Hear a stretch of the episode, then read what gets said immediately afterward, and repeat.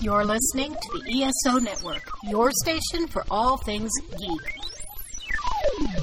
Uh oh, guess what day it is? Guess what day it is? Huh? Anybody? Mike, Mike, Mike, Mike, Mike. What day is it, Mike? Woo-hoo! Welcome to Earth Station One, a weekly podcast dedicated to all things sci fi, fantasy, and much, much more. Sit back and relax and enjoy the show. Tell me something. You can go anywhere. Another timeline. Another universe. So why do you want to stay and fight to save this one? Because this is the world where my mom lives. I'm not gonna lose her again.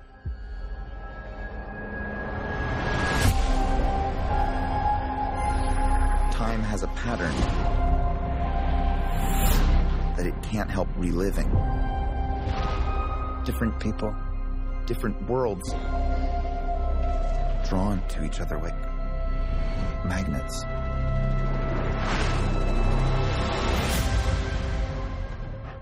It's my face. You stole my face. If you were to go into the past, you have no idea what the consequences can be. Bruce, I could fix things. You could also destroy everything. This can't be happening.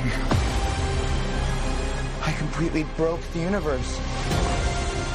Zod, we've been waiting for you. I created a world with no metahumans. And now there's no one to defend us. Want some help?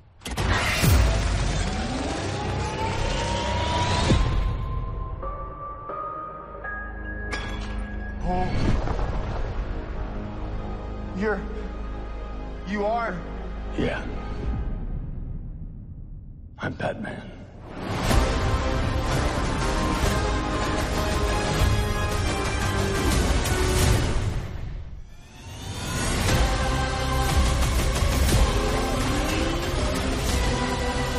If I can't undo what I did, if I can't get back, there might not be a future.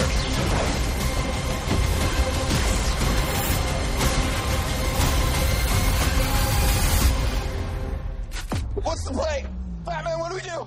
We try not to die.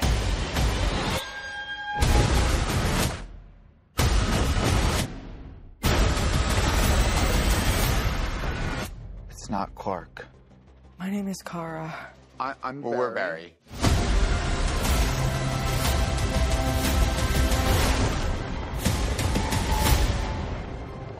Barry, what are you doing? Our kids are gonna want to see this. Hey there, everyone.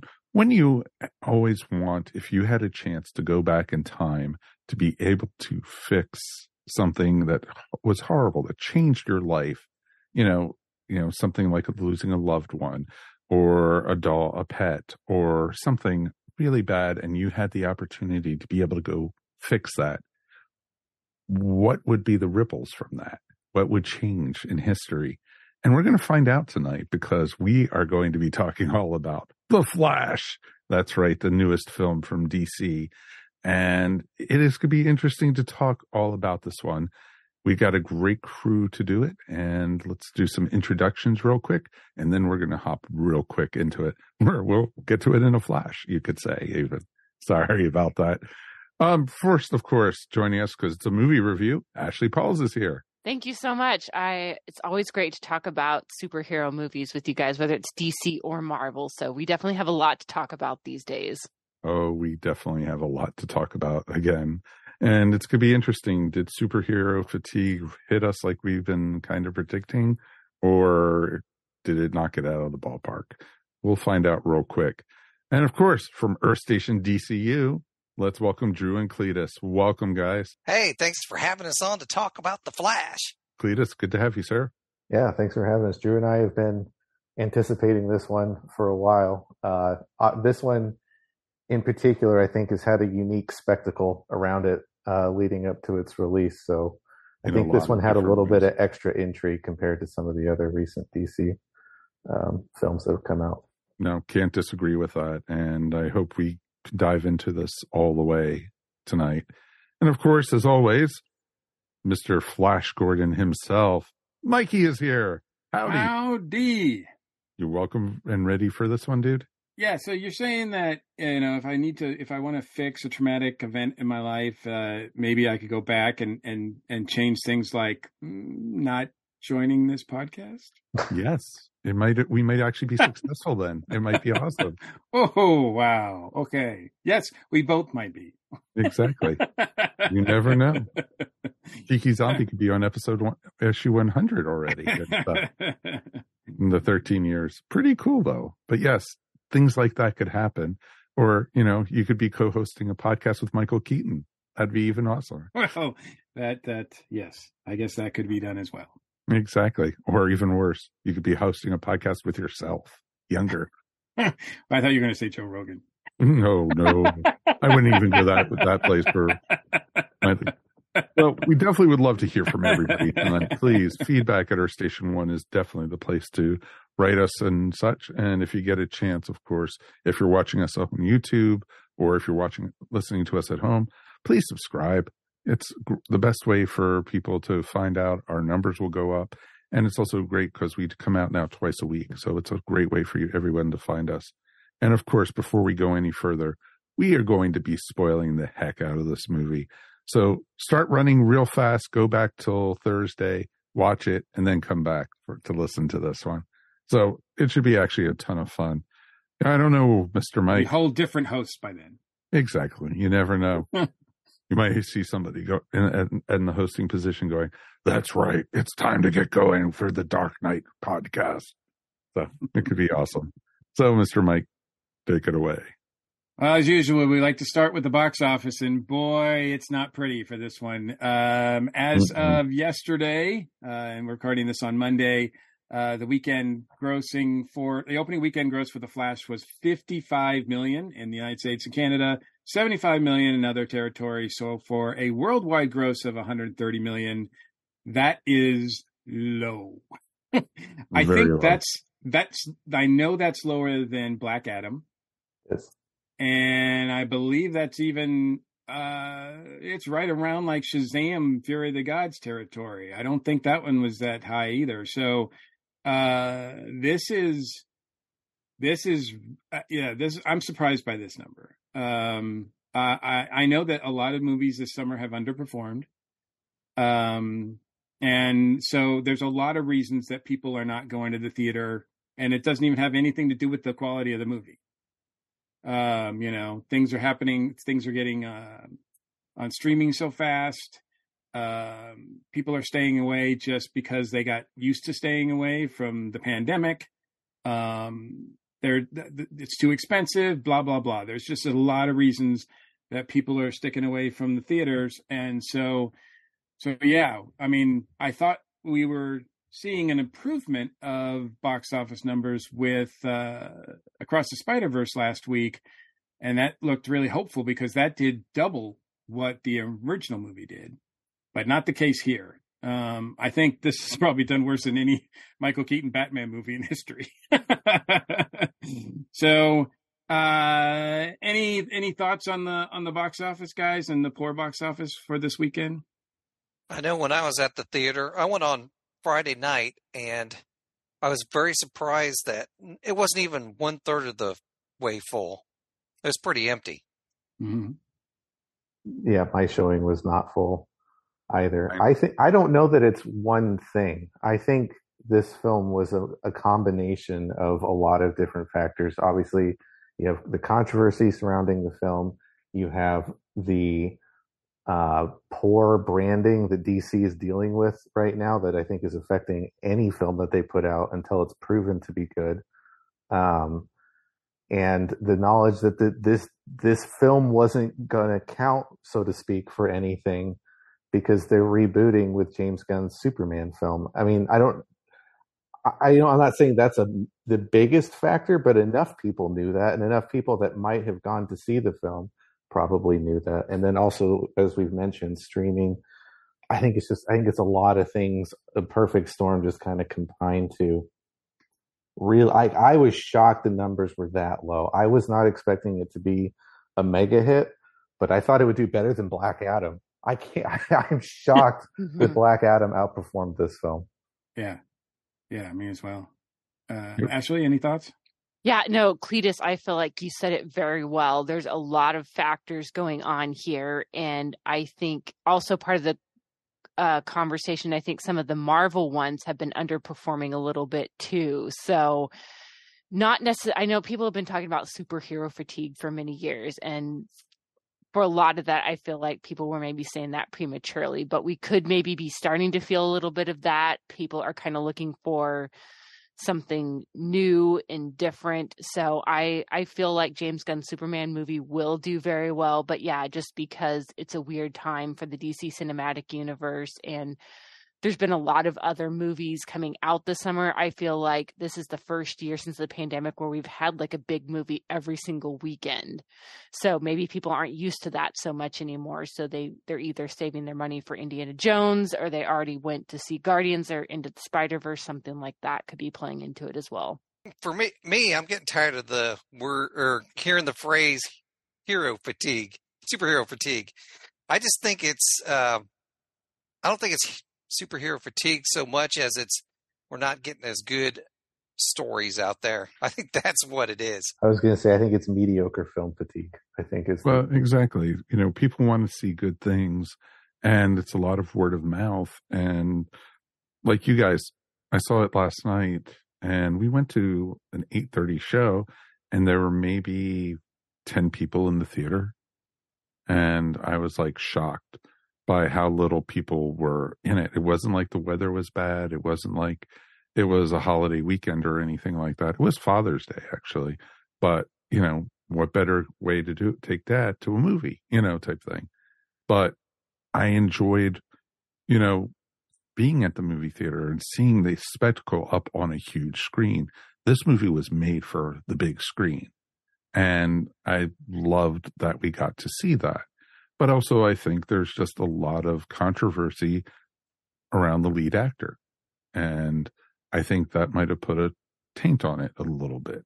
And so that might have been an issue too. And, but then again, I know a lot of people were wanting to see this movie because there was no secret who was coming back in this one. And, you know, this is the first time we got Michael Keaton as Batman since 92. So was, yeah, but that was that's also like a few generations ago. So yeah, like the kids, even the younger generation though, Bat, that Batman is you know that's still very popular. Yeah, but not you know. I mean, there's been two other Batmans since then. You know, so it's like I think I think Actually, the three. I, I, I think the kids today are just like you know. I think that eh, that's just it's it's he's just too old to really make a difference. But Actually, but then again, you know we're going to see if that's that's calling in effect like if that if that affects indiana jones because it certainly took us all by surprise because it wasn't a factor for tom cruise in top gun last year so you know i mean who knows who knows right you roll the dice and you see what's what's up But all right Top, so Top Gun ended up turning out to be a decent movie. That's the thing. Even I had to eat crow and when when and say it was decent. And yeah, I was I'm the biggest basher on that one. And people want to still see good stories. And which is sad because this is a decent story we got. And, you know, even for a superhero movie, I think it was a little more, you know, you had to be kind of a comic geek to get some of the inside stuff for it, or you've had to see be a DC person, or you know, totally know a lot of it because some of it went right over Judy's head when we saw it. yeah So that might have been an issue too. Well let's get let's get deeper into all of that uh drew we'll start with you what were your expectations going in and overall when you left the theater were you satisfied Going into it, I had low expectations. and that was on purpose. But um, I was I was pleasantly surprised. I really liked this movie a lot. Had comedy and um, had some moments and stuff. Love seeing Michael Keaton as Batman again. Of course, he. I was a freshman in high school when the um, '89 movie came out, so you know that that was my Batman for a while. But uh, yeah, I I really really enjoyed this movie, though I did have some issues with it. Um, it had one of the stupidest um, scenes in cinematic history, I thought, with that baby scene. I did not like that. it seemed like they kept showing it. I didn't I didn't like that. And I thought some of the CGI was kind of funky looking. Mhm. But it also had some surprises in it. I wasn't expecting Wonder Woman to be in it. That was a, that was a surprise. I I wasn't surprised to um I wasn't surprised to see um Ben Affleck's Batman in it. And I'm always happy to see Jeremy Irons as uh Alfred. Alfred. So hmm yeah. But yeah, overall I enjoyed it. Cool. Cletus, what about you? Going in and coming up.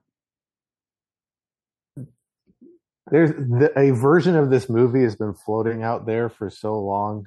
I I never really trusted that it was going to be good. I mean, Drew and I have talked about it on the podcast intermittently when you know the, the director would change or a different screenwriter would come on, whatever, and we would talk about like, man, I don't know. and eventually, it actually got made, and we finally actually saw a trailer for it, and I was like, I, I don't know, I don't know. Um, and one of the things that going in had me most intrigued was the level of confidence that Warner Brothers was projecting in the film. Like it was, I thought the the marketing in the sense of the way that Warner Brothers was talking about the film and the confidence that they were projecting in it was different than basically any of the other DC films that they've done. Um, and that had me i was like what is what about this film has them so like are they just trying to get people to talk about that and not talk about ezra miller? I don't know. Um and having seen it it's pretty good i don't know why they talked about it like that it's a pretty good superhero film i don't think it did any it's not like to me it wasn't a genre changer it wasn't like the dark knight or it wasn't like endgame or something that did something you'd never seen in a superhero film. It was pretty good. Like it did a superhero film well. I enjoyed it. There were a lot of really fun moments, but I, I the confidence thing to me going out of the film was like it had to be a, them trying to divert attention because I, I there wasn't anything unique to me about it. And then the thing that surprised me the most is I had avoided reading reviews for the most part because I don't want to get little snippets of things I don't want to know Sure. until I've seen the film. But I had seen little nuggets of people saying that the CGI was bad, and I was like, oh, I'll.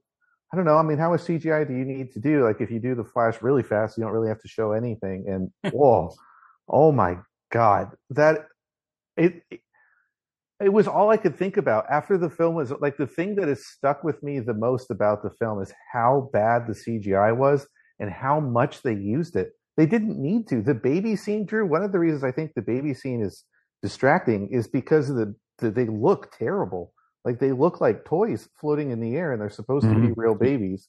And then the Chrono Bowl doesn't have to be CGI. I, I don't understand why you couldn't use stills and animate it. Like I'm sure I'm sure it's difficult, but that's the beauty of the movie magic, right? Is there's a way to do that. And I felt like they made the movie more expensive by making stuff CGI that did not need to be CGI, especially with the quality of CGI that they were putting in. To mm. me, it was it was so so distracting. It it definitely knocked my opinion of the film down because it was all I could think about. Anytime they were in the Chrono Bowl, which was a lot, uh, it was all I could think was like, oh my god, why is the CGI? It is so bad. Yeah, yeah. Could agree with I- that. I- yeah, there's yeah, there's a ton of CG in here, and I I have heard complaints about it as well. Um, yeah, I mean when you're when you're using this much CG, unless you're James Cameron, it's not all going to be great. right like like you know nobody nobody does like nobody just painstakingly like taking shot by shot uh uh doing it make sure that everything's great shot by shot like the and meticulously as cameron does so i mean i thought some sequences were good and some not but we'll get into more of those ashley i want to hear about you though uh expectations going in Yeah, so I mean, I was um this is a film I wanted to see. I am a person that just enjoys superhero movies generally. So if there's a new one coming out, I like to go see it in theater. Um, I was familiar with the Flash character, was a big fan of the CW's Arrowverse, so um, was familiar with like Grant Gustin, his portrayal of the character, and even though I know that um, Zack Snyder's uh, subsection of the DC Cinematic Universe is a little bit controversial, I really loved um, the Snyder cut of the Justice League. So I was kind of looking forward to seeing this as probably the last film that I'll get with within kind of that subsection of the universe before the hard reset. So I would say, yeah, in general, I um I felt like I really enjoyed the film. I liked that it was kind of a mix of humor and action, but also had some of those more emotional moments of the fact that you have to let someone you love die because if you save them, the whole universe is going to unravel. I mean, which it sounds like an easy choice, like, oh, yeah, you shouldn't let the universe unravel. But if it was someone that was close to you, that would be a very uh, difficult choice to make. And was great seeing the cameos and um, some of the classic characters return, like Michael Keaton. Uh, always great to see Wonder Woman. Uh, one of my still one of my favorite superhero movies of all time is Wonder Woman. So it was wonderful to see um, her again. Like others kind of mentioned, I did notice some moments of dodgy CI, which, CGI, which again is interesting because I feel like this film was delayed some due to COVID. So it seemed like maybe they would have had a little more time to work on it. But that was one thing that kind of distracted me a little bit. But yeah, overall, I really enjoyed it and was puzzled to see that it um, didn't do very well at the box office. So, um, just yeah, post pandemic, it's a really interesting times for films. But I personally um, enjoyed it and was glad I went to see it. Yeah, this this this movie was supposed to initially come out in 2016. That's wow, how yeah, long. Yeah. That's how long and storied of a backstory it was to try to get this thing made. Oh, very um, so. It's, it's been crazy. They also, actually, they also filmed three different endings for this movie. Wow. And you know, then they have them all on film. Just I'm sure because, we'll like demand the cut, right? Yeah. Well, no, I hope not. But because of changes in Warner Brothers and who was in charge of the films, they kept on changing, you know, oh, let's do this, let's do this. They didn't film the ending that we saw at the end of this one with George Clooney until February of this year. Oh, wow. So, you know, that's, you know, how much it's changed because it's just, it's, and it's just interesting because we got in the, the first ending actually had Henry Cavill in it. It also had Gal Gadot, and it also had Michael Keaton as um, as Batman still. Mm, and also the and also of course had uh, the young lady who was Supergirl in it still. Mm. And it was and it, so it was just interesting that you know that scene was cut and then they redid it again and then it was just Michael Keaton and Supergirl in it at the end with Barry. So it was just it was just interesting depending what you got. And, you know, because, you know, they canceled the Patty Jenkins third Wonder Woman movie. So that's why they pulled Wonder Woman from it. And then what ended up the poor showing of Black Adam and then them deciding to cut, you know, Henry's, you know, Superman when, you know, the new regime came in at DC that, you know, basically they said we can't have that scene. So it's just it was just real interesting. And you know, and it was it was a good surprise seeing actually that version of Bruce yeah. in there and mm-hmm. everything. I did not know that he was going to be in it. I mm-hmm. I was actually really really surprised. No, I didn't either. Like over the phone, I was noticing that doesn't quite sound like Ben Affleck. And then George Clooney stepped out. It's like, well, you got me. Did not mm-hmm. see that coming. Yeah, I thought I thought it for sure it was Keaton because um, it actually sounded like Keaton. It did. They I think they, I think they did mess around with the sound. I think it was Keaton's voice um, initially, and then uh, and then yeah, it was George. Mm-hmm. Um, so, but it was it was real interesting, and you know, was I disappointed with the movie? Not at all. I enjoyed it. I enjoyed it more than I liked Black Adam. I enjoyed it more than it's not a high bar movie. I know, but I also enjoyed more than Shazam movie. Hell, I loved it. I liked it better than I liked Zack Snyder. Anything Zack Snyder did. So, you know, I thought it was. I thought it was very well done. Yeah, CGI sucked. CGI was very sloppy in this, and especially being, you know, doing my own animations and doing my own stuff with, you know, artwork and stuff. I thought I was kind of like, what? You know, this is just awful and way too much time on the babies at the beginning and everything. And of course, Judy was like, Oh, what about the dog? Are they going to rescue the dog? You know, so, you know, it was perfect for that. But it was interesting too, because I liked once they got into the storyline. I thought the CGI that they did with the two Ezra Millers, though, with the two Barrys, was great. I I didn't doubt that at all throughout the the film. It didn't look, you know, sloppy. Oh, wait, that's a double or something. It, you know, it oh, it felt like it was the two of them. And then Michael Keaton. Come on, Michael. Every scene with Michael Keaton was awesome and everything, and I enjoyed that. And then I did like Sasha Calle as Kara. I didn't think I was going to because, you know, I have a Kara since I was a little kid, blonde hair, you know, you know, very, you know, slight and everything.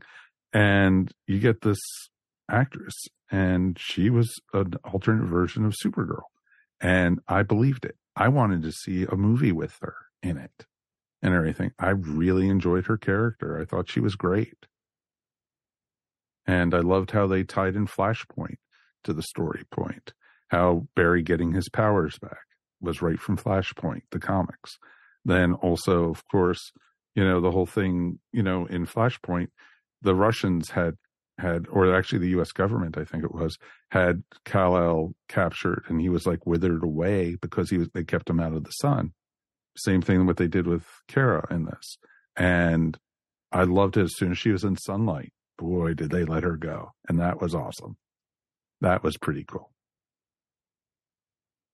I um yeah, I like most of you. I didn't know what to think going into this really. Um they were sending, you know, there's been such a storied history of of getting this made and uh, I didn't know what we were going to get out of this. It seemed like it was going to be a mess and it kind of was, but that wasn't all bad. Um I came out of it thumbs up, but just moderately. I think um I think I thought overall it was just all right.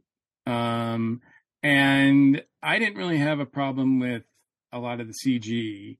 Um, you know, I'm used to watching bad effects and stuff. Like I just am. Like it's just like it really has to be horrible. I mean, absolutely horrible for me to for me it to really like affect me when I'm watching it.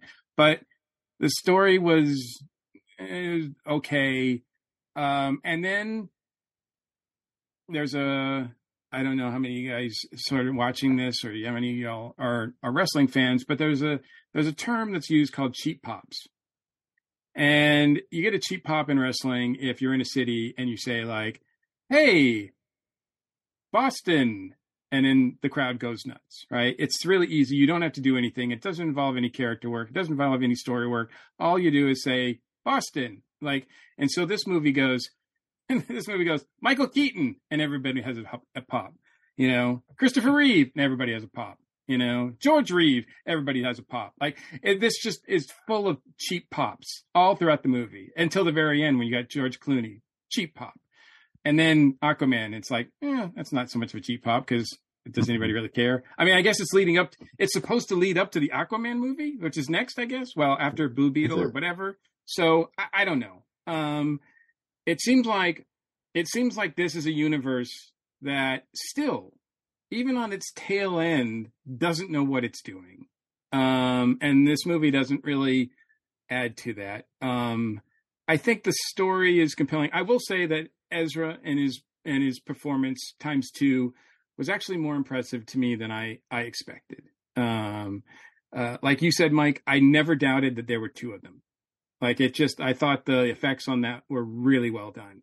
Um, uh, and considering that he probably had nine times out of 10 when he worked, he had to work against uh, themselves. I, I, that's amazing to me that that they were able to pull that off. Uh, because that's not easy. Now, maybe it's because nobody wants to work with them. so, so, so they're working with themselves. wow. But, uh, and uh, yeah, I went there. But in any case, uh, you know, Keaton's always good. Keaton's good in everything he does, though. You know, so it's not like I'm big surprise. But I, I'm one of the few people who didn't like the '89 Batman movie when it came out. Uh, so I didn't, I didn't hate Michael Keaton in it. I didn't hate Jack Nicholson in it. I hated just about everybody else who was in that movie. Um, but I'm not a big fan of that original Batman movie. So was I really excited to see Michael Keaton as Batman again? And the, and and for him to just say the lines that he said made popular in those over and over again, not really. I mean, it was like okay, great, you know. Um, so and then as far as like the bad guy you know having having uh the other flash the other barry up being the bad guy i saw coming. Maybe it's because i'm used to i i know the flashpoint story you know backward and forward and sideways and throughout all the multiverses that has been done. I mean it's been done so much. Heck the cw show has done it like eight times it feels like. Um you know and it's it's weird because that origin for barry is relatively new like Geoff Johns created that origin for Barry that his mother was was killed. I, I don't think it existed prior mm-hmm. to that for the no, 30, 40 years the character was around. like it's only been in the last like 15 or 20 years, I think that that's been a thing. Um, and yet that's what most people know of as his origin. Um, so I, I, I don't know. I, I just, I, I didn't hate it but I uh, I think like you, Cletus, I didn't walk out like, oh, that was a game changer. And I I'd heard many people, Tom Cruise being one of them, uh, James Gunn being one of them, saying that this is one of the best superhero movies that's ever been made. Um, now I know they're doing it because they get paid, but still, I was like, this. I did not feel that way coming out of this. I did not feel like this was the, one of the best superhero movies ever made. Um, it's it's not even the best one I've seen this month. so that would be, you know, if you compare that to Across the Spider Verse, I mean, it's just, you know, uh, the only thing this one has going for it is done. It doesn't end with to be continued. Um, so, uh, all right, so let's break it down some more. Um, Ashley, we're going to start with you. What's something else about the movie that you want to talk about, whether good or bad? Yeah, um, I liked um, the exploration that this movie had with the two versions of Flash. I feel like that's a concept that could have gone off the rails pretty easily, but they were, I bought them as the same character, but also distinct. And just like setting aside all the controversy surrounding Ezra Miller, this is one where I just decided separate the art from the artist and not everybody is able to do that. Totally respect that. I think that's something that each person going to see the movie has to decide for themselves. But um yeah i appreciated that it was um an emotionally driven performance just with the the loss of barry's mom and that was his reason to go start messing with the uh, time space continuum. And i mean realistically like which one of us if we had that power would i be tempted to do that? Probably yes. So um but i thought they also did a good job showing how if you change one tiny thing like the domino effect it can change so many different things. Like even when he went back to set the universe right even though it's funny a little moment to see george clooney like it shows even then he's trying to reset things but it's still not exactly right because he's messing around with the timeline and just trying to um reset things. So yeah, that was um, probably the highlight of the film for me was seeing the um, two different flashes and then kind of like going back through his history, seeing him having to like lose his powers and then get them back and kind of um, all that surrounding it. I enjoyed seeing that part of the story. And having older, little older anyway, little older Barry having to deal with younger spoiled yes. brat Barry and um, was was kind of fun. I Mhm. feel like teenage Barry would have been kind of annoying if he was the only character, but the fact that present day Barry is kind of irritated with teenage Barry too makes it work. Like, and if we're honest, we were probably all a little bit like that. I that was to about to say the as same thing. Yeah, Oh, like sure. Yes. yeah, like looking back into my past, like if I had to hang out with 18 year old me, I I might get a little bit annoyed as well. So I felt like it was realistic enough that it didn't bother me as a viewer. It it worked in the context of the story. Yeah. And that also explained a lot, also the maturity on why that Barry became bad and everything. Yeah. You know, you basically, because Barry had the more older Barry had years to hone the, his powers and everything and to Yeah. become more mature on it. And the younger Barry was thrown right into the fire, just getting the powers right away. He didn't have, with great powers comes great responsibility, you know. So basically, he didn't have that. And it explained why he was like, I can go back in time and change this and, and keep on doing it. And you got to see Supergirl die over and over Yeah. and Batman die over at the hands of Zod and everything. Yeah. I mean, apparently there was no way out. Like, apparently that world is supposed to end with Zod uh, killing everybody. Um, that, that there was no way around it, which is very weird and interesting at the same time. Um, also, uh, it's interesting because quote unquote older Barry doesn't seem mature at all in the first in the first like you know 20 minutes of this movie until he meets younger spoiled Barry and all of a sudden he seems like he's a little bit more mature because it's like whoa look at what you have to compare him to. So yeah it's not like I would say oh Barry was so mature when he, as he was older because he wasn't um until he went back in time um and also and guys you guys uh, probably know this better than I do the DCU guys I think this is the first time Barry's gone back to save his mother and not tried to stop the murderer. Instead, do something else, right? Which seemed odd to me because it seems like if you want to stop the murder of your parent, you would stop the murderer. And that's not even, we don't even know who the murderer is in this movie. I thought that was very odd that we didn't see who the murderer was. So, a that was that was one that was one issue I had. I was like, why you know why didn't we focus on that? Of course, we know it's usually the Reverse Flash, so I'm Right. guessing they didn't want to bring him into the movie. But I thought it was interesting that it was the uh, jar of spaghetti sauce that was the uh, thing they chose to change. Mm-hmm. And we we even saw it at the change at the end of the movie with his with the uh, his dad and the um, video footage of how they moved the spaghetti sauce to the top shelf, which made him look up. Mm-hmm. At the camera. Yeah, so thought that was interesting. Now, for me with Ezra Miller, it took me a while to adjust to him being Barry in this movie. I don't know if it's because I've been seeing Grant Gustin for so long on the Flash show or what, but it took me a little bit to for him to feel like Barry to me. Of course, he doesn't. Eh, eh, he was still a different type of Barry. Right. Well, he's definitely not the He's same more like Barry a Wally or a Bart. Yeah. And uh, he was he still felt very immature to me at the beginning of the movie. And it was it was funny how he really matured when he was with his younger self. Mm-hmm. So yeah, that Absolutely. I thought that was inter- I thought that was an interesting dynamic through the movie and added a lot of comedy. Yeah, yeah. Um, uh, some of it didn't land for me, so maybe that's a big thing with me too, as far as being just black. Because I, yeah, a lot of people were coming out of here saying I saw a lot of reviews saying it's really funny, and I'm like, it didn't really feel funny to me. I mean, I knew it was trying to be, but I just it didn't. Some of it didn't work for me. Um, Cletus, what's something else about the movie, bad or good, that uh, that came out of it for you? Um, a little bit of both on the same topic. So I we you mentioned this, Mike, that it did a pretty good job um, hitting a lot of the major points of the Flashpoint comic.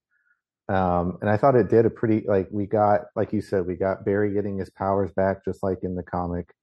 Um, him encountering a different version of Batman. Obviously, they changed it to be an older Bruce instead of Thomas, but that like the changes that they made for the most part, I thought worked for the film. I thought changing from the war between Aquaman and Wonder Woman, while that would have been cool to see, um, changing it to be re-exploring Man of Steel, I really liked. I thought that was a cool kind of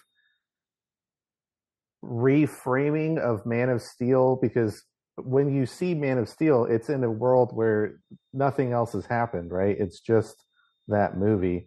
And seeing it instead from the framework of this is an, an inhabited world where Barry is there, Bruce is there, Supergirl is there was was cool. I thought that was a cool way to kind of reframe that movie um, and bring Zod back. Um, I liked a lot of that. The change, the big change though, going from Reverse Flash being the antagonist to Barry himself becoming the antagonist, I thought was an interesting idea, but I do think it it caused some of the problems with the film too. Like we just talked about, we don't know who kills Barry's mom. It's it's heavily implied it's a nobody. It's it's a Joe Chill who just breaks into the house. And why do you do that? Because because you take Reverse Flash out, the murderer doesn't matter now. Um, mm-hmm. and by exploring, by wanting the twist to be it's the younger Barry that that gets twisted by time travel and turns evil. I like to be clear. I like that idea, but because you want to keep that twist hidden, which I think most of us can agree they didn't do a good job of hiding. Um, they don't want to do too much with that character, so he's not on screen almost at all. We see him once in the Chrono Bowl at the beginning, and then we see him pop up very, very briefly before the fight with Zod, and then we see the big scene in the Chrono Bowl, and that's it. And so when his defeat happens within seconds, it it didn't really it, it felt very hollow to me because that character technically has been around because we've been watching him as Barry technically the whole movie, but we haven't seen that version of him. And so when he goes and stabs himself and disappears, I was like, is that it? I don't know. It just, I thought it was a really cool idea, but, but if you're going to do that, you gotta have, I, I think that character has to be in the film more in order for that, that scene to feel less hollow. And I don't know. I mean, maybe you do you sacrifice the twist and you make it you just own that it's going to be kind of telegraphed that that's who that evil Flash is. Um, but that's by not having it be re- the reverse Flash. I think they kind of sacrificed a little bit of meaning at the end of that film. Um, I think it was a really good idea, but it didn't. It didn't. The version that they went with didn't fully land. Um, because of that change. Yeah. Uh, yeah. One one other quick thing um, that I want to ask you guys that we've mentioned it the the Aquaman scene in the at the end credits did not land at all in no, my screening, and uh I wondered. A, I just don't think it's very funny. It's supposed to be a funny scene, and personally, I've never found a character getting trashed, and that is just the comedy being that funny. But that's just me. That's subjective. Um, but I wonder, and I wanted to get your guys' opinion on this. I think I know I felt this, and I think a lot of the audience was feeling this too. It wasn't clear whether whether that was Aquaman or not. I spent most of that scene trying to figure out if this was a human Arthur and Barry oh. had messed something up, and it wasn't clear that it was just a pure comedy scene until it ended. Like the scene ended, and I was like, "Oh, it was a joke." I mm-hmm. think a lot of people were trying to figure like, wait, is is this actually Aquaman? I think I honestly think that hurt because you had the twist with Clooney at the end of the film, which I liked. Then this this extra credit scene, you're spending the whole scene wondering, it, is is he Aquaman? Yeah, it comes out of nowhere. There's no lead up to it or anything. You don't know why they're together. You don't know. Yeah, it's it's very bizarre. Um, and I, uh, you know, this movie I think like wants us to do a lot of lifting for it. Um, and as far as the um, the changes that you were talking about, one of the scenes that kind of haunts me is, and I'm not sure why they felt they needed to include it, but um, you know, we find out when Zod attacked in Man of Steel, we find out what Barry was doing and Barry was able to save a child, but not his father, right? The not the child's father. It's a very emotional scene. It's a very touching scene. Uh, it's done very well. Um, and it brings us right back to uh, Batman v Superman with with Bruce trying to you know save people and everything like that, and and how that was just uh, one of the big things about Man of Steel was that it affected it had ripple effects on a lot of the other movies that came after it. Um, then once things change, or when they try to go back in time and change things, they show uh, they're attacking Zod's army, and they show the city, and they show the boy and his father, and I mean we don't actually see it, but it's like no, they're just they both die. Yeah, there was no, there was no need to show that. I was like, I was like, why are you showing us this? This doesn't. Am I supposed to like? Am I supposed to? What am I? What am I supposed to feel about that? Like that just seems mean. Uh, yeah, they like, but but I mean, it was it was you know, I guess just one more thing where everybody was supposed to die. I mean, everybody was going to die. Um, mm-hmm. Mike, what's something else about the movie that uh, that impressed you or not impressed you? Well, it was interesting because for me, it was it was interesting because I I liked seeing Zod again. I thought that was pretty amazing to see, and I liked the confrontation between him and Kara, and you know, especially when he said that they intercepted Kal-El's, you know, rock jet and basically, you know, they killed the kid, you know, didn't survive it basically. And, you know, and then Kara's reaction and shooting the heat beams out of her eyes and everything was, that was just so good, so good. And, you know, no one's neck had to get broken either, which was pretty awesome to see. So it was a, that was a plus. It's, it's so ironic because in Man of Steel, one of the biggest controversies is that Superman takes a life, right, and and takes Zod's life, right. Yep. In this movie, we've got a Supergirl who has no problem taking life whatsoever. She massacres a whole army of Russian guys. Yes, just kills them, straight up murders them all. Mm-hmm. Now, granted, she has reason to. I'm not saying she doesn't. That's not justified. But she has no problem murdering people, and yet she can't murder Zod. Mm-mm.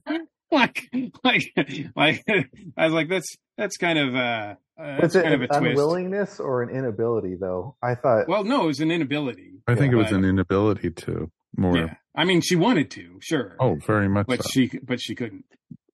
But it was, I thought the big guy was going to end up being Clark. I thought I thought for sure the big guy was going to take off, like his helmet was going to fall off or something, and it was going to be Henry. Henry. I was going to be like, that would have been something, but yeah, whatever. Yeah, but no, I I like the I like the interactions between the two Barrys, and I thought that was pretty awesome, and I even liked you know there was some fun parts in it. I loved you know the whole thing with uh, Diana's lasso and everything, and you know, and the truth coming out both from Bruce and from Barry. I thought that was pretty fun. Uh, but you know, but there it, that was nice to have a little bit of lightness. But I didn't find this like ha ha ha ha funny funny funny or anything like that, like some people were saying. So it's like I wonder if I saw the same movie or not. But like I said earlier, I liked seeing Michael Keaton back. I did like him as Batman, and I thought I loved how he was a recluse and I loved how he was, you know, pretty much knocking the heck out of our Barry. And, but the Barry who had the powers was just like, oh, look, I'm getting out of the way here, getting out of the way there. And it, it was interesting. And then, you know, I did feel a ting of nostalgia when they went into the cave for the first time. And then I thought that was awesome, especially when they turned on the lights and everything and seeing the waterfall and everything. Cause I think for me, that was one of my favorite bat caves in film. And, you know, I just, I had a blast with that. And, you know, I just, I thought it was interesting and I liked the little takes that they did from, you know, the Flashpoint storyline and everything. And I couldn't see them doing an Amazon and Aquaman war because not enough people who go see these movies read the comics, watch the TV shows or anything. And it's the same thing with the Reverse Flash. Them introducing the Reverse Flash would just be another character that they would have to try to explain. And I don't think they would be able to handle it, truthfully, because we know who the Reverse Flash is. We know because we've read the comics or watched the TV show and we know who Th- who Thawne is and such. It would have been kind of cool, a little nod to the TV show if they would have brought in the Reverse Flash from the TV show as the bad guy or something. And it was interesting. I was real disappointed. My one big disappointment, we didn't get to see Grant at all in this movie and everything. And, you know, it would have been a nice little nod, especially on one of those uh, CGI worlds that they were showing, like the green. Yeah. Let's spend the money and show us a extended Nick Cage scene that nobody wants. I thought it was kind of cool seeing actually the Nick Cage spider scene because Kevin Smith has made so much fun of, you know, ha- having to write that scene with the giant spiders and everything in it because that was Kevin Smith's script with the Nicolas Cage movie. And so, and so, no, I didn't mind it. And I totally geeked out seeing the Golden Age Flash and, and that one globe and, you know, the same world where the, the 1950 Superman lived and everything. I thought that was pretty cool. So I, I enjoyed some of it and everything. And I, you know, would have lo- loved to seen them do more with that, but and we're seeing the worlds more collide or anything, and then them just saying because of what Barry did, there's only one world or something, kind of like what they did with Flashpoint at first. So it would have been cool to see. They're not ready to do that yet, though. Nope. But they got rid of the, the I mean, Snyderverse, they- which is we cool. don't know what their world, what that one universe is going to be like, and for another what two years. Mm-mm. Uh, I'll tell you the only parts of uh, with uh, Keaton's Batman that I really really liked in this movie because it didn't depend on nostalgia was when they infiltrated the Russian base and he just kicked ass. Like he the fight scenes like Michael Keaton and the stunt people that were using that suit back in the 80s, that late 80s, early 90s could not move like that. And, and yet, uh, you know, they, he had that problem with, you know, moving his head like this, like, um, but they kind of fixed that or went around it with those fight sequences. And I was just like, man, that's, that's a Batman I wish we got to see fight back then. Um, cause the, yeah, his ability to just take those, those, uh, those folks out I just thought was amazing. Uh, it was it was comparable to the Batman fight sequence in Batman v Superman. I think for me. Um, it was a great scene. It was truly awesome. And I loved when, you know, every time they started shooting, he would just open his cape and it was all bu- the bulletproof and the bullets were hitting. But it, you could see him, you know, because it was still probably hurting, you know, them. it's made out of the same material as uh, uh, John Wick's suit, right? Of course. Very much so. Of course. and the bullets just bounce off. Um, and I will say too, the one thing I did want to point out too, as far as uh, the the the CG special effects, what have you. I mean, I know that some are better than others or whatever, but to me, the best effects were at the beginning showing the Flash and his speed. Like they the the speed effects for the Flash in this movie were way better than any speed effects I've seen on any flat. Like, and that includes like the CW show, and now because we've seen that over and over again, and we'd seen a little bit of it in you know the Justice League movie, or whatever. But the the scene in particular where he goes from Central City to uh to Gotham, uh.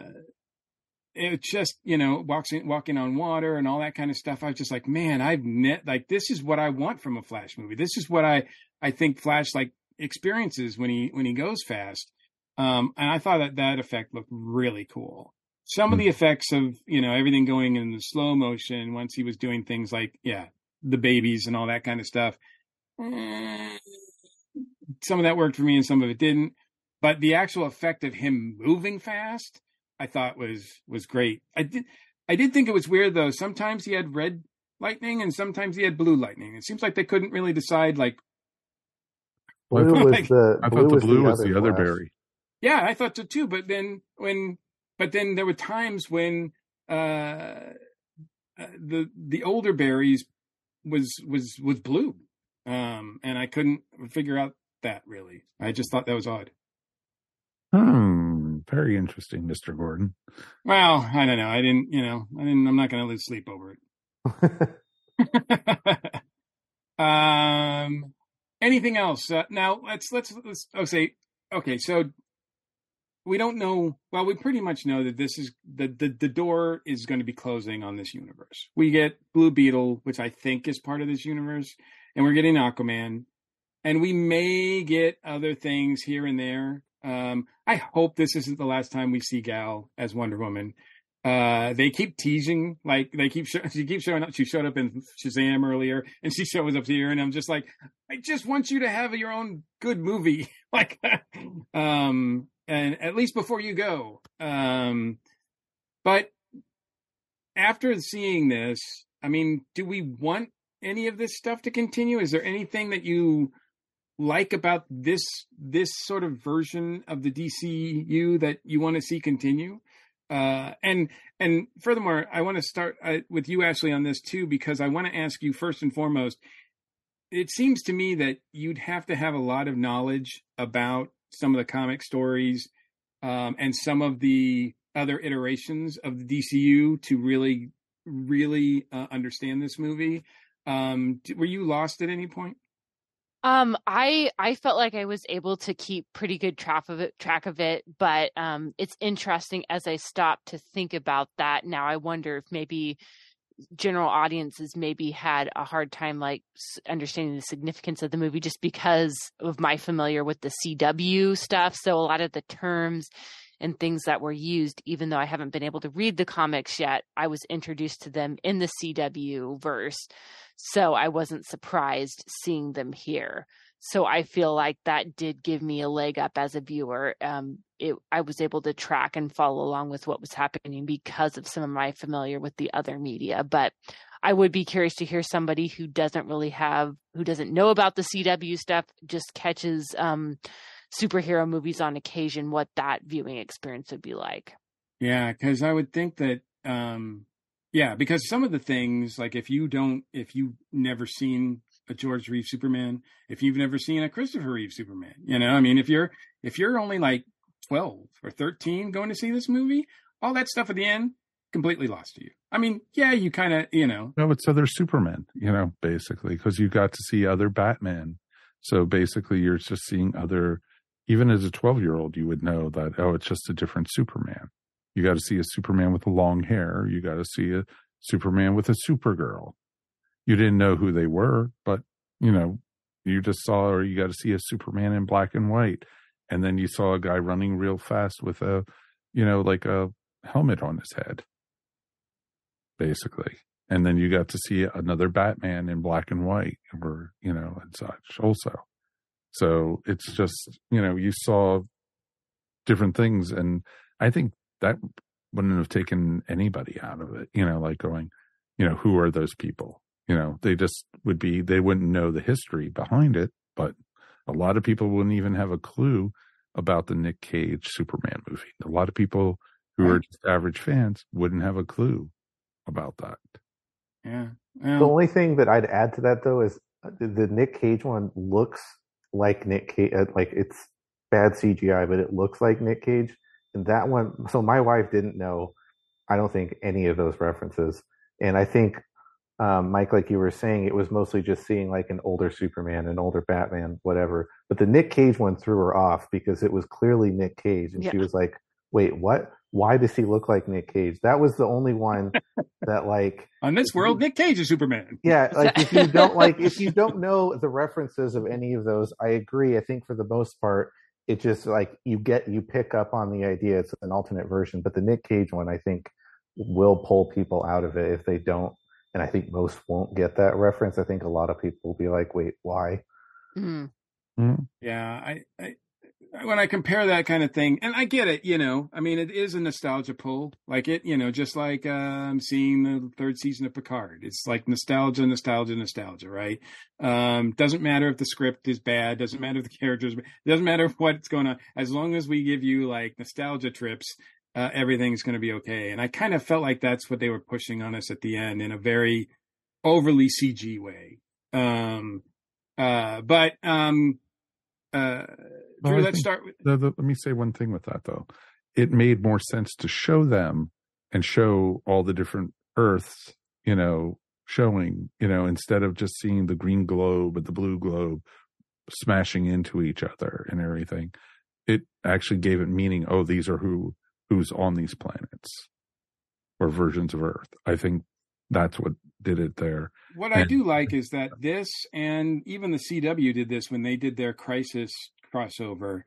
They've referenced past DC media, mm-hmm. and it seems to me that both of them are saying, "Hey, it all counts. Like it all is part of a the DC multiverse." Um, that um, so that we can have more elements like this appear in movies uh, or some form of media in going forward because people understand multi uh, like multiverses now. And so we can have different versions uh, appear at the same time and and work with that and have fun with it. Um, but yeah so to to before to yeah before we get out of here drew we'll start with you. Do you want to see more from this universe me i'm ready to move on I am very excited about the Blue Beetle movie coming out because it's it's going to be new and different. People aren't going to people don't know who Blue most people don't know who Blue Beetle is. And uh the trailer for it looked really good. I'm I'm excited about it. So, and James Gunn said on um, Inside of You with Michael Rosenbaum that Blue Beetle is the first character in the new universe, even though this isn't the first movie. Superman Legacy is the first movie. So I don't know if that's his cryptic way of saying that Blue Beetle is going to be in his universe, but that's what he said. Well, I mean, yeah. I mean, I guess anything to try to help promote the movie. Uh Cletus, what about you? Do you want more of this? More uh Ezra? As Flash or this universe? I don't particularly enjoy Ezra as the Flash, so I'm I'm definitely okay with moving on from them. Um, specifically, I also I think they have to move on. I think this was the final kind of nail in the coffin. I know there was some murmurs that you know Warner's really liked this and they really liked Ezra in it, um, and so he might get to stick on. Um, and then it bombed. I I think they have to move on and I think Drew, one of the reasons that Gunn feels compelled to say that Blue Beetle is not part of the current DC universe is because it'll be DOA also. Mm-hmm. Um, if it's supposed to be part of the Snyderverse, so to speak, no one's going to go see it. They're going to wait for it to come out on streaming. That may happen anyway. We'll see. But I think this because this film's pretty good. It is not the disaster that some of the other DC films in this era have been and it's still bombed. I they have to move on, and I would argue that this film demonstrated that. I think basically everything is riding on Gunn's Superman movie. I think if that move, I'm not expecting it to, but if that movie bombs, I don't know that they get a chance to make any of the other films that they have planned. I think if that one goes, the goodwill is instantly gone because they're like, look, this is the second time that you guys have tried to do this and you already messed it up. Again, I'm not saying that they will, but if if that happens, I think the Gunn universe ends with Superman. I don't think they have any mulligans. I think they they have to succeed on that because public opinion on DC films is non-existent. I, the, uh, Marvel, we we talked about this at the beginning of the podcast. Marvel themselves are struggling with their films they the last year they've demonstrated that the film actually has to be good for a Marvel film to do well now. Whether where that was not the case during the peak Marvel era, they could put literally anything out and it would make a billion dollars, and that's not the case now. The film actually has to be good. Um, so if that's the case for them, and they have a huge built-in audience, they have a lot of goodwill.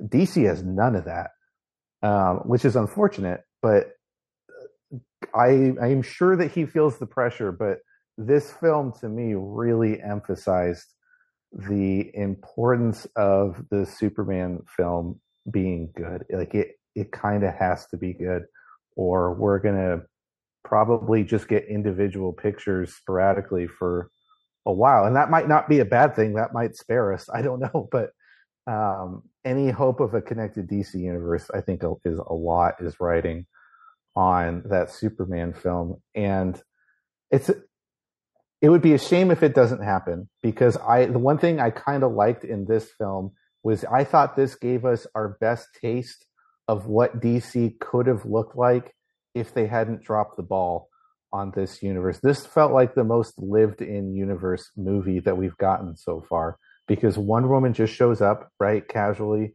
Mm-hmm. Ben Affleck's Batman is in it. They mention Superman. Alfred is, you know what I mean? Like it felt the most like a Marvel film where you would see other characters pop up for a little bit, maybe not actually be important to the plot, but just sort of a reminder like, hey, this is a lived in world and these other characters that you know from other movies are here.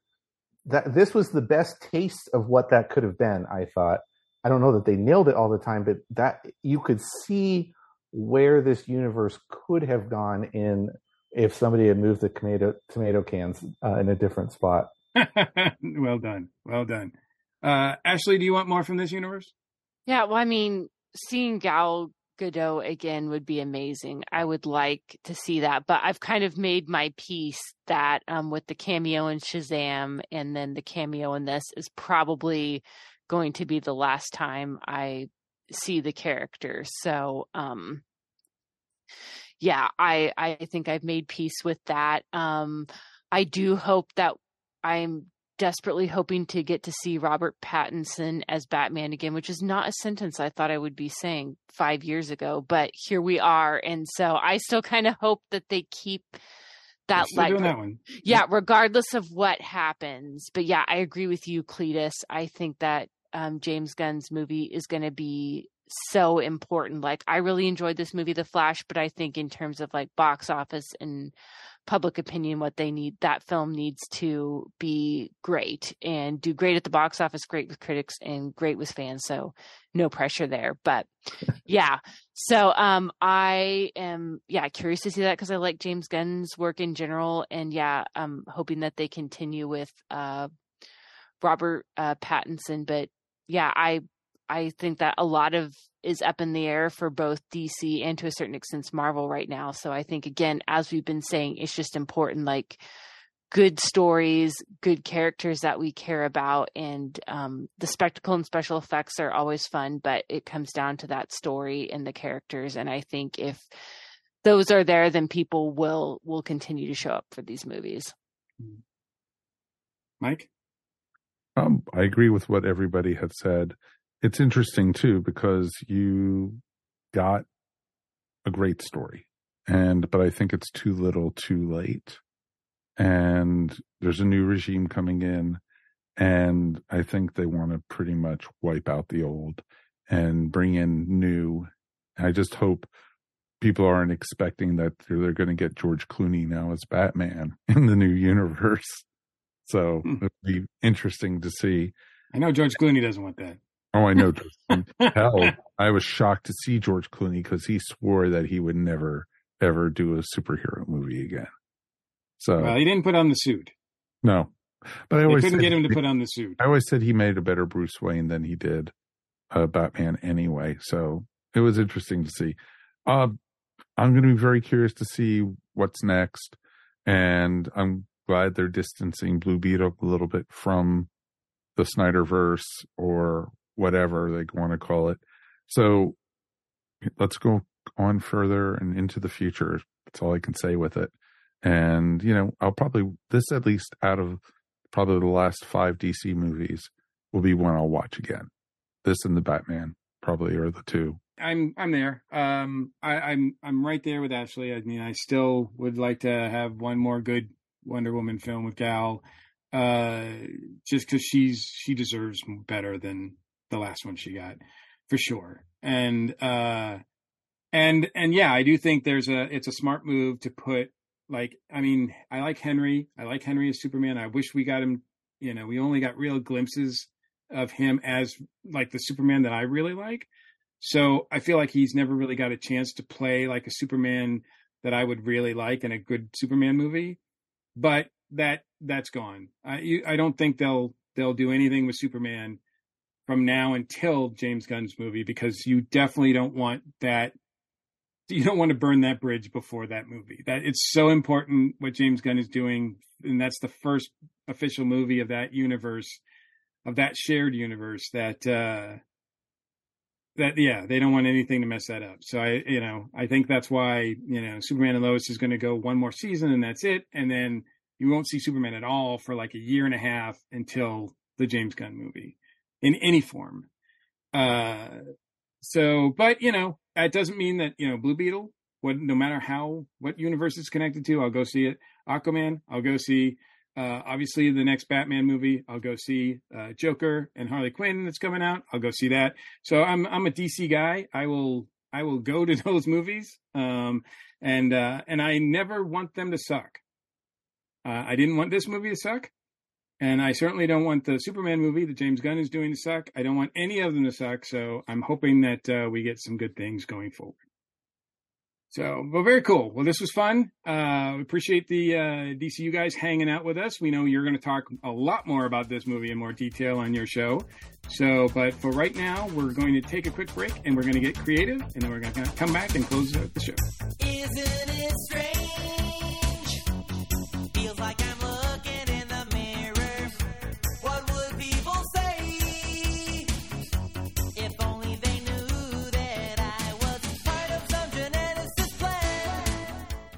Everybody, Michelle here with an iconic rock talk show moment, and it's all about the ladies today.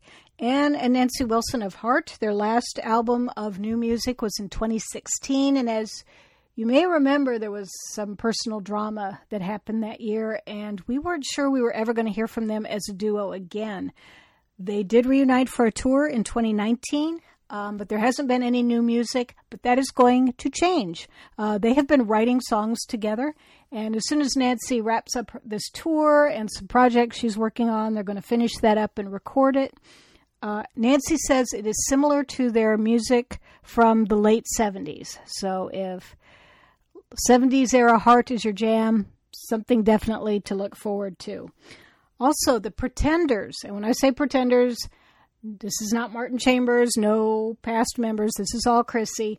But the first album under the Pretenders name uh, in three years since 2020, it's called Relentless. It's on Rhino. Um, it'll be out September 15th. The single is called I Think About You Daily, and the strings on it were arranged by Jonny Greenwood of Radiohead. And also from the good folks at Rhino, uh, the plainly but aptly named Stevie Nicks Complete Studio Albums and Rarities box set. Uh, she has had a box set before, but it's been a while. It's been more than 10 years. So this is the latest treatment of a box set for her. It's out uh, July 28th. $300 for the LP version. Uh, that's 16 LPs, limited numbered edition, 3,000 copies, clear vinyl. All eight studio albums, uh, some remastered for this, packaged in gatefold sleeves for some of them. Also, a three album or three LP, 23 track rarities album. Uh, most of the tracks are available only on this set. Uh, there will also be a 10 CD version for $100 and a digital release as well. So, lots to look forward to this summer and fall. This has been the Iconic Rock Talk Show moment, and we'll catch you next time. Hi, this is Jim Adams from Monster Attack, inviting you to join us every Monday night at 5 o'clock for an all new episode of Monster Attack. For the last seven years, we've been talking about these wonderful movies that we grew up with as monster kids. So join us every Monday at 5 p.m. right here on the ESO Network. Hey everyone, now it's time for the creative outlet segment. Oh, we've got a good one for you now. Mr. Mike, who's joining us tonight? Well, we've got, uh, as people can see on the YouTube, uh, we've got with us Robert, Jeremiah, Donovan, and Jacob, and they, you guys are all with Heroes for Causes, correct? Yes.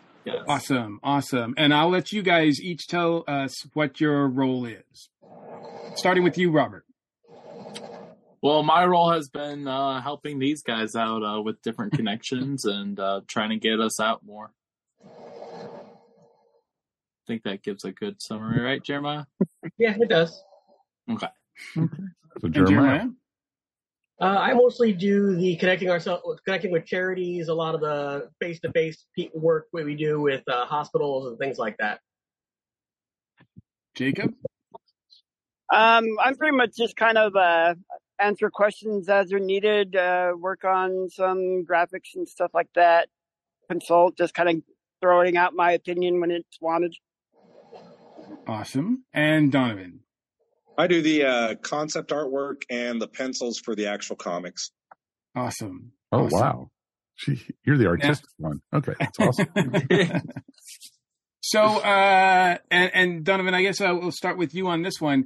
Um, tell us about working with the Children's Diabetes Foundation, in particular. Uh, the newest book, I believe, is Upturn and Downdraft. Yes, sir. Yeah, that's the one. Um, so with the from the inception of our, our comics with Pathway and Jeremiah, um, we've tried to attach a real life human being to one of our characters. That way, that there's a, a one, there's a doorway to a real person, but two, to make sure that we're actually getting as accurate of information from somebody who's dealing with one of our uh, uh, one of our one of the issues that we're dealing with. So with uh, the Diabetes Foundation (CDF), they went through and they found a pair of twins in Colorado, I believe, right, Jeremiah? Yeah, in Colorado, and we had a Zoom call with them, and we kind of took some of their ideas that the the two the two kids had, and we kind of applied that to our storyline, and then we kicked around some ideas as a group. Um, I'm glad to say all my bad ideas got kicked out and we went for more of a, a mech idea for that book, but that's where it started. And then we, we would talk with the mom and the dad and the kids as we, as we progressed along and we sent, you know, when my pencils were, well, when my concepts and my thumbnails were done, we sent them over. And then when my pencils were done, we sent them over. And then as some of the pages were getting inked, we'd send those to them. But then we wanted to kind of keep it a surprise. So we waited until the final book was actually done before Joseph and Jeremiah sent them over. Oh, nice. H- how many books have you done so far? We have three. So Okay. our first book is Pathway, which is um, cystic fibrosis. Our Mhm. second book is Center Ice, which we teamed with the American Cancer Society, Wow. and then Upturn and Downdraft, which is Children's Diabetes Foundation. All great causes. All great That is causes. awesome. Uh, where where did the inspiration for producing comics like this come from? Uh, Jeremiah. Uh, Jeremiah and I met on a Facebook page, and Jeremiah has cystic fibrosis. Uh, I had a cousin and his wife who passed away from CF, and, and Jeremiah created the character Pathway kind of on his own. Well, not kind of, completely on his own. And he just wanted like a picture drawn. And I was like, oh, CF, I know that. Let's do it. And then Joseph kind of came along and he's like, oh, I think we should do a whole comic book. And I'm really lazy. So I'm like, oh, yeah. But we did. And it was, and it worked out.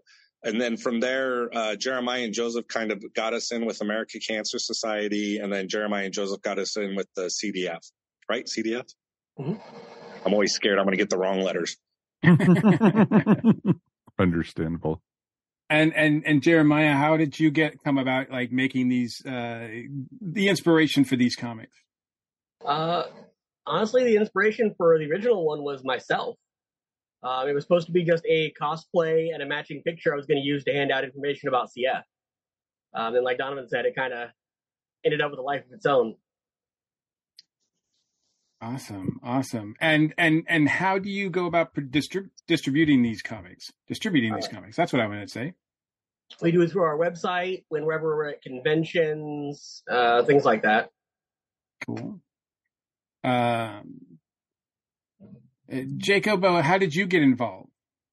Um, actually, uh, I've been best friends with Donovan since seventh grade, so um, by association kind of thing, he got uh, on board and then he uh, uh, initially me about uh, coloring on the pages and stuff like that, and um, that necessarily didn't work out, but I did end up helping out with uh, like gas colors and ices colors and stuff like that. Just kind of initial uh, coloring, and then they kind of took on it or, or what they needed. I think we're losing you a little bit, Jacob. A little bit, yeah. Uh, Probably I tried to avoid kids. You're stuck in the Speed Force, you know. exactly. Uh, it, Robert, Barry. how about Robert? How about you? How did you get involved initially? So how I got involved is so uh, if you know me, I go to conventions. Normally, I'm Buddy the Elf, and I've been going to the conventions for like the last seven years. And uh, Jeremiah and Joseph both reached out to me because they know I do these conventions, and they're like, "Hey, if we wanted to, they were talking about like doing a cosplay. Am I allowed to say that? Is that okay, Jeremiah? Yeah, okay. Talking Yeah. about doing a cosplay for the character. They want to bring the characters alive. So they were asking me like, um, you know, uh, what con should we do and stuff like that, and was asking me for advice and stuff. And I'm also I raise money for the Children's Mercy Foundation in uh, Kansas City every year. So we talked about maybe uh, reaching out to them and stuff like that. So that was kind of how we all started. And then I'm friends with some of the comic book men, so I was tagging them when they're about they're about to do an event in August with them. And uh, so yeah, that's I'm just here to give advice and about the Comic Con life. Very cool. Well, I have to tell you, um, the one I'm, I, I, I read, uh, Upturn and Downdraft and I was really impressed. Um, and in particular, I mean, I know it's, uh, you know, it's, it's, it's an association with the Children's Diabetes Foundation, uh, mostly with, uh, type 1 diabetes.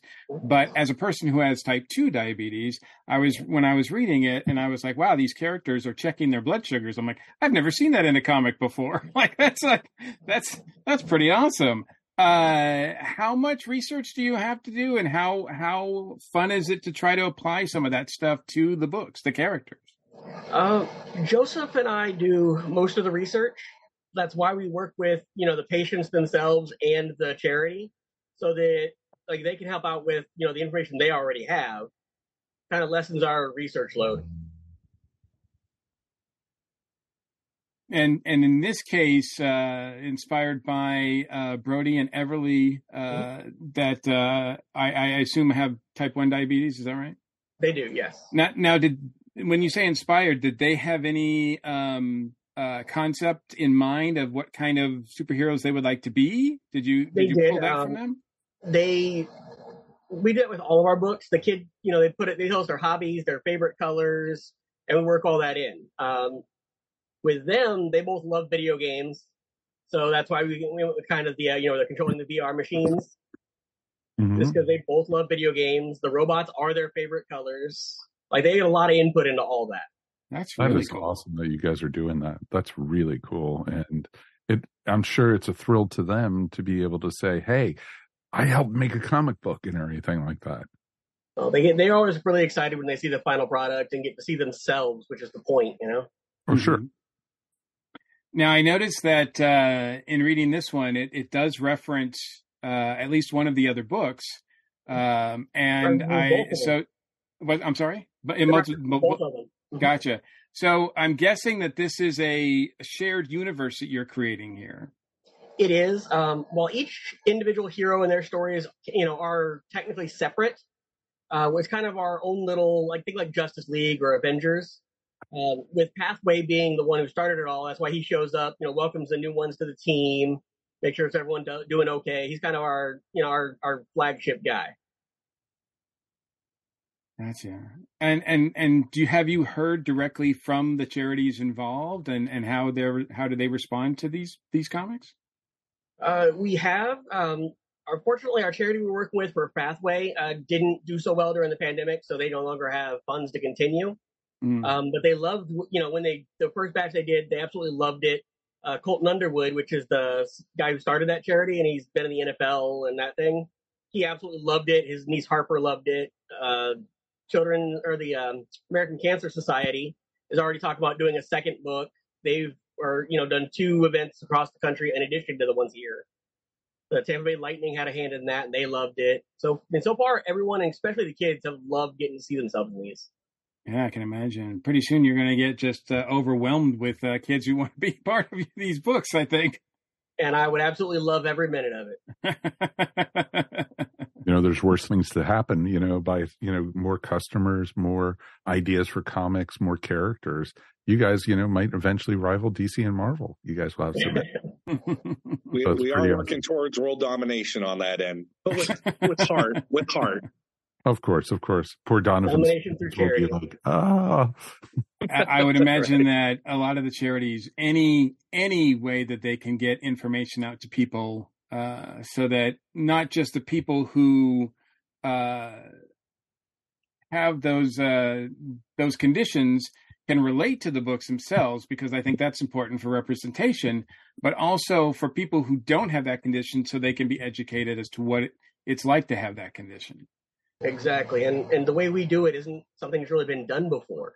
Like normally, you see, you know, you see cause-based books. They're either they're like super super educational, not very fun, or they focus so much on the fun that you know that the cause is just like a glimpse and you know nothing about it. We we definitely took a a while to make sure we got that line right. So how how how uh, long has Upturn and Downdraft been been completed?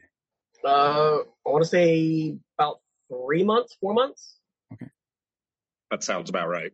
And and is it available uh, digitally or just digitally, or can you get print copies or?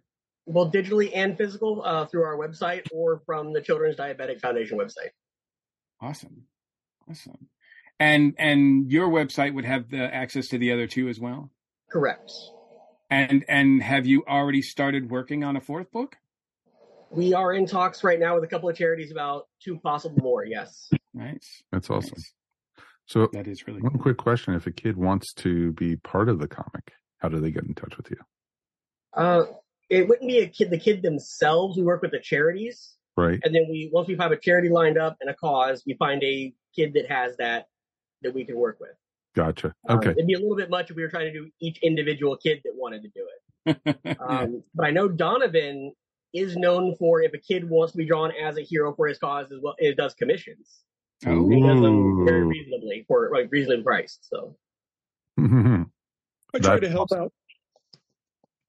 And Oh, and. Robert, you mentioned conventions. Are you guys on the on the tour? Are you guys uh, appearing at different places already this summer? Because the convention season is already upon us. uh, we were just we were just at a spot at MegaCon. Okay. Uh, and we will be at Cincinnati Fa- Cincinnati Fan Expo as well this year. Yes, and uh, we'll be at the Secret Stash, or Yeah, that and will be it's at Stash August 12th. yes. Ooh, you might actually get a visit from Kevin. That'd be awesome. That'd be that pretty would awesome. be awesome. I just actually saw Kevin uh, literally last weekend at uh, Dallas Fan Expo. oh, nice. Yeah, That's right. really he was nice there. guy. Him and Jason Mewes and all of them, they were all together. They did like a whole uh, Clerks um, slash Mallrats reunion. Nice. Are, are you guys out of the same area? Are you different different places? Uh, we're all over the place. I'm We're in. Florida. Donovan's and uh, I think Jake too. We're both in Vegas. Joseph. I'm in Arkansas. Goodness. I'm in Idaho, actually. Oh, Idaho. wow. So yeah, we got, got almost every time zone represented here. That's awesome. Correct. Well, very cool. Well, I appreciate you guys being able to join us uh, throughout all the time zones. Um, is there anything else that you want to promote while you're here? Any, any websites or anything like that? Uh, I mean, other than you know the, the Heroes for Causes website, obviously, um, they also should absolutely you know check out the American Cancer Society Gold Together one and the Children's Diabetic Foundation. And if you know of any charities who might want to work with us, send them our way. Awesome, awesome. Well, you guys are doing great work. Um, Thank you. we really appreciate what Bravo. the efforts that you guys are putting in, and yes, bravo. Um, uh, yeah, kudos to you guys. Thank you. You're- You guys are aces in my book. This is cool. I love what you guys have done. Let's take a quick break and we'll be back in a moment to close up the show. For over six years, the 42 cast has worked to provide panels discussing topics from every corner of the Geekosphere. Continue with us as we count down to episode 200 and try something a little different.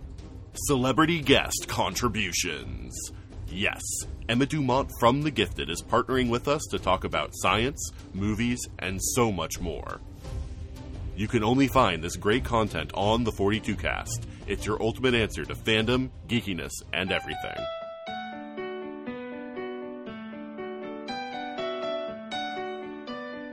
So that's going to wrap up another episode of the Earth Station One podcast. I want to thank everybody for being here tonight. DCU guys, Drew and Cletus, thank you so, so much. Guys, want to promote anything or anything you want to shout out about? Yes, we have a new website, earthstationdcu.com. And we have a we have a weekly newsletter that's going to start coming out soon. So we're going to have our list of comics that are going to be coming on our next show, so people can uh, read up on stuff if they want to listen to our re- to our reviews and stuff. So that's coming very soon. That's cool. That is very, very cool. I think that's awesome. Cletus, anything you want to shout out about quick? Yeah, like I always do on our podcast as well. I have some comics here um, that if you enjoyed this movie, if you enjoy The Flash and you've not really read the comics, that I would recommend. Flashpoint, obviously, um, it's what the movie is. It's very good. It's the reason everybody knows Barry's origin the way it is, is in part because that comic is so good.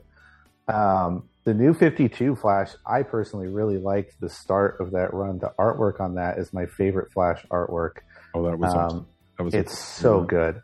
Uh, I highly recommend. I mean, some people are, you know, the, what they do with the characters, some people like, don't like, but the artwork on that is is very good. And then up top, you can't really see it, but um, hopefully, hopefully, if everything goes well, we are going to see an adaptation of this in the new Gunn Universe Super uh, Supergirl Woman of Tomorrow.